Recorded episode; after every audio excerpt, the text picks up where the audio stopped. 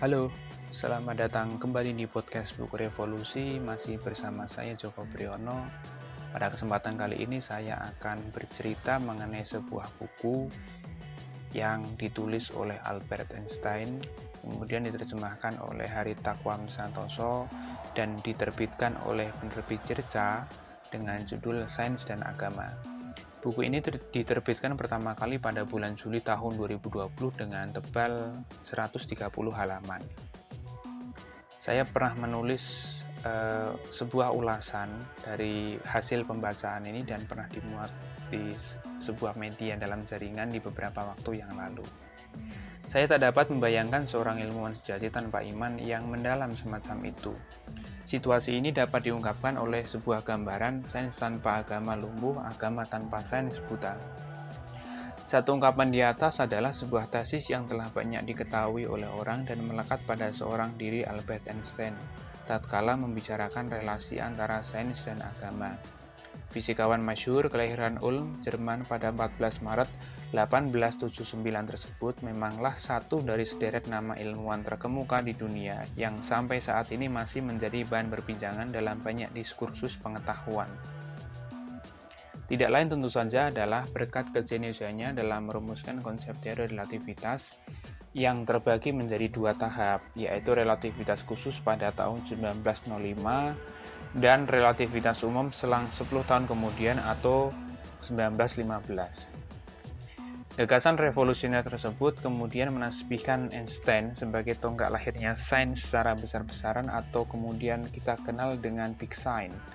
Gagasannya juga sangat berpengaruh dalam perkembangan ilmu fisika. Secara terperinci adalah perkembangan fisika kuantum atau sebutan lainnya adalah mekanika kuantum. Sebelum kemudian disusul oleh tokoh-tokoh fisikawan lain pengembang fisika kuantum seperti Erwin Schrödinger, Paul Dirac, Werner Heisenberg, dan lain sebagainya. Ahli fisika dari Rusia Lev Landau menyebut teori relativitas umum sebagai teori terindah di antara semua teori. Sementara itu, ahli fisika teoritis Italia pengagas teori gravitasi kuantum simpal Carlo Rovelli menyebutkan akan pengaruh Einstein pada dunia kuantum dalam buku yang berjudul 7 pelajaran singkat fisika modern. Buku ini kalau tidak salah pernah diterjemahkan oleh Gramedia pada tahun 2018. Di mana Ravelli menuliskan jika Planck atau dalam hal ini adalah Max Planck adalah ayahnya teori kuantum, maka Einstein adalah pengasuhnya. Ya, memang demikian. Pencapaian dan perjalanan intelektual Einstein yang pada masanya banyak dianggap sebagai omong kosong, Salah satunya membuahkan penghargaan prestis berupa penghargaan Nobel bidang ilmu fisika tepatnya pada tahun 1921 atas jasanya berupa hukum tentang efek fotolistrik. Namun, dari semua itu, ada hal yang menarik akan keberadaan dan perjalanan intelektual seorang Albert Einstein. Hal tersebut e, berupa pemanaan mengenai agama dalam proses berpikirnya seorang Einstein dalam pergulatan di dunia sains. Tentu saja memang dalam buku yang berjudulkan Sains dan Agama ini setidaknya memberikan gambaran akan kedua hal tersebut dari sosok Einstein.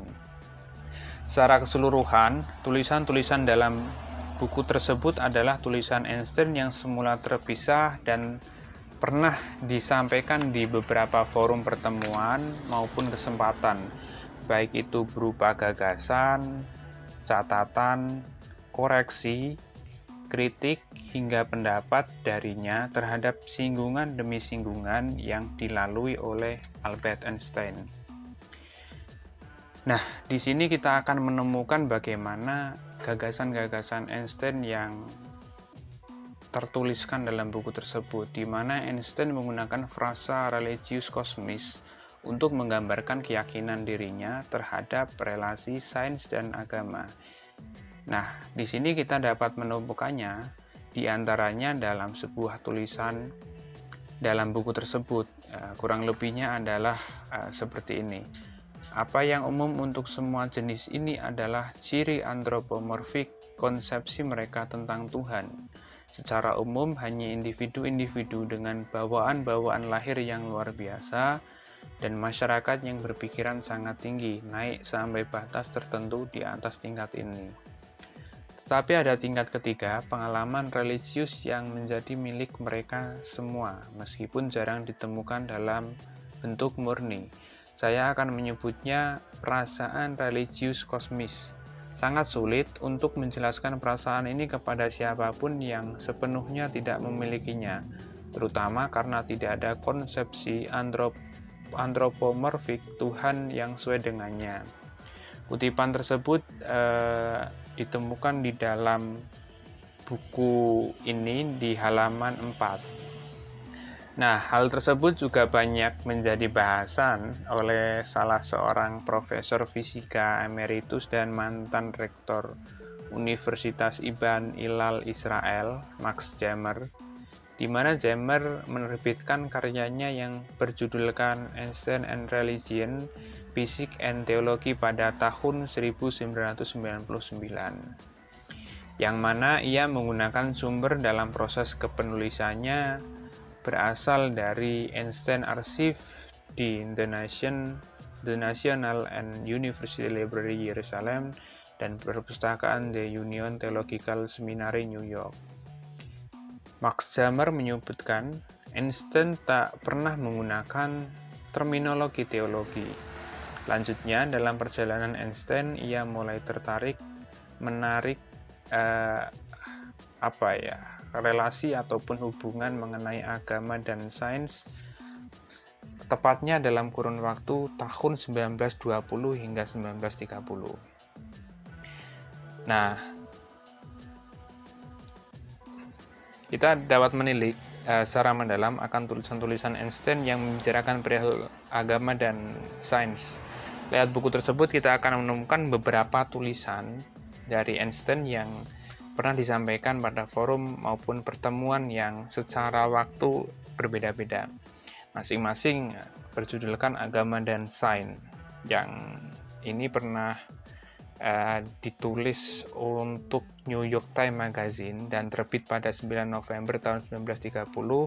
Kemudian Ruh Religious Science dimuat dalam Min Wilbite tahun 1934, kemudian Sains dan Agama ini merupakan tulisan yang digunakan Einstein untuk berpidato di Princeton Theological Seminary pada 9 Mei 1939 dan kemudian agama dan sains tak terdamaikan uh, pernah dimuat di The Christian Register pada bulan Juni tahun 1948.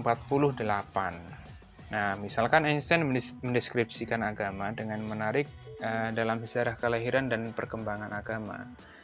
Saat Eh, kita menilik dalam sebuah tulisannya yang pernah dimuat New York Times di mana tulisan tersebut sejatinya adalah permintaan dari redaktur uh, terhadap Einstein. Nah, Einstein menyumbangkan esai tentang konsepsinya mengenai hubungan antara sains dan agama, di mana ia menyebutkan keberadaan agama mengalami pergeseran dari belenggu keberadaan ketakutan seperti kelaparan, binatang buas, penyakit, dan kematian menjadi agama dengan keberadaan moral.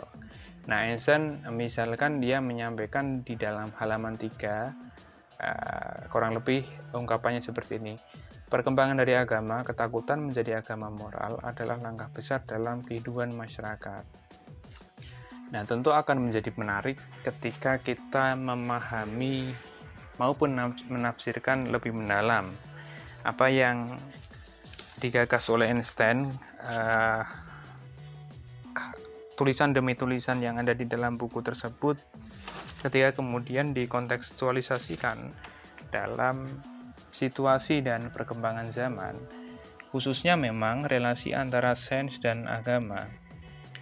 Terlebih dalam hal ini kerap kali sains dan agama sering kali uh, dianggap menjadi dua hal yang saling bertolak belakang, kemudian saling berbenturan dan tidak bisa sejalan dalam perkembangannya. Uh, hal itu memang lumrah-lumrah saja apabila ketika kita menilik dalam rekaman sejarah akan catatan mengenai Dalam hal ini ada dua terminologi yaitu uh, kesadaran ilmiah dan kesadaran ilahiyah. Memang ada catatan-catatan ketidakrukunan antara ilmiah dan ilahiyah itu di kalangan para ilmuwan. Misalkan uh, ada baru Spinoza dalam sejarah Yahudi, kemudian Galileo Galilei dan Giordano Bruno dalam sejarah Kristen, serta mungkin para pemikir dalam sejarah Islam yang mendapati perlakuan dikucilkan oleh kelompoknya ambil contoh ahli fisika Pakistan yang mendapat penghargaan Nobel Fisika ya pada tahun 1979 Abdus Salam yang dalam sejarah pernah mendapatkan tuduhan terkait mengenai keamadiahannya ketimbang dalam hal ini adalah apresiasi atas revolusi ilmu pengetahuan dan temuan yang dilakukan di dalam perkembangan ilmu pengetahuan untuk menunjang peradaban. Nah, dengan e, membaca gagasan demi gagasan yang telah dituliskan Einstein, sejatinya memang ada sebuah tugas penting bahwasanya dua hal dalam hal ini merupakan sains dan agama. Mau tidak mau memang harus terus dibangun ataupun diupayakan dialog dengan terbuka yang dilandasi dengan kerendahan hati di antara keduanya uh, untuk uh, membangun peradaban yang ada ya. Kemudian Eh, kita akan mendapatkan sebuah tafsiran ketika membaca tulisan Einstein ini bahwasanya menyiratkan sains dan agama dapat berdampingan dan dapat mendukung antara satu dengan yang lain yakni di mana masing-masing memiliki peran dan hakikatnya.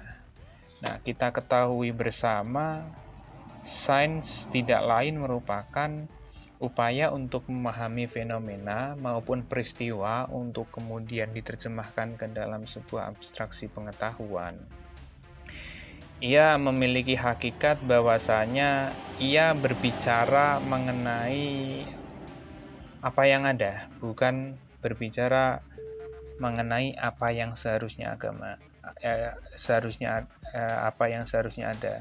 Sementara itu agama Eh, pengertian secara sederhananya tidak lain merupakan keterikatan ilahiyah yang sejatinya itu menjadi ranah privat ya yang mana menjalankan fungsi moral dan menjauhkan dari segala ketakutan yang kerap menjadikan manusia mudah menyalahkan, mudah memakan, dan mudah menyerang antara satu dengan yang lainnya. Dan saya kira dalam perkembangan dan dinamika ilmu pengetahuan, upaya-upaya untuk melakukan dialog, kemudian melakukan uh, pembahasan bagaimana mencari titik temu antara sains dan agama yang kerap kali dalam banyak terminologi itu dibenturkan, saya kira memang menjadi tugas kita semua. Itu saja mungkin yang dapat saya sampaikan. Sampai jumpa di konten selanjutnya. Terima kasih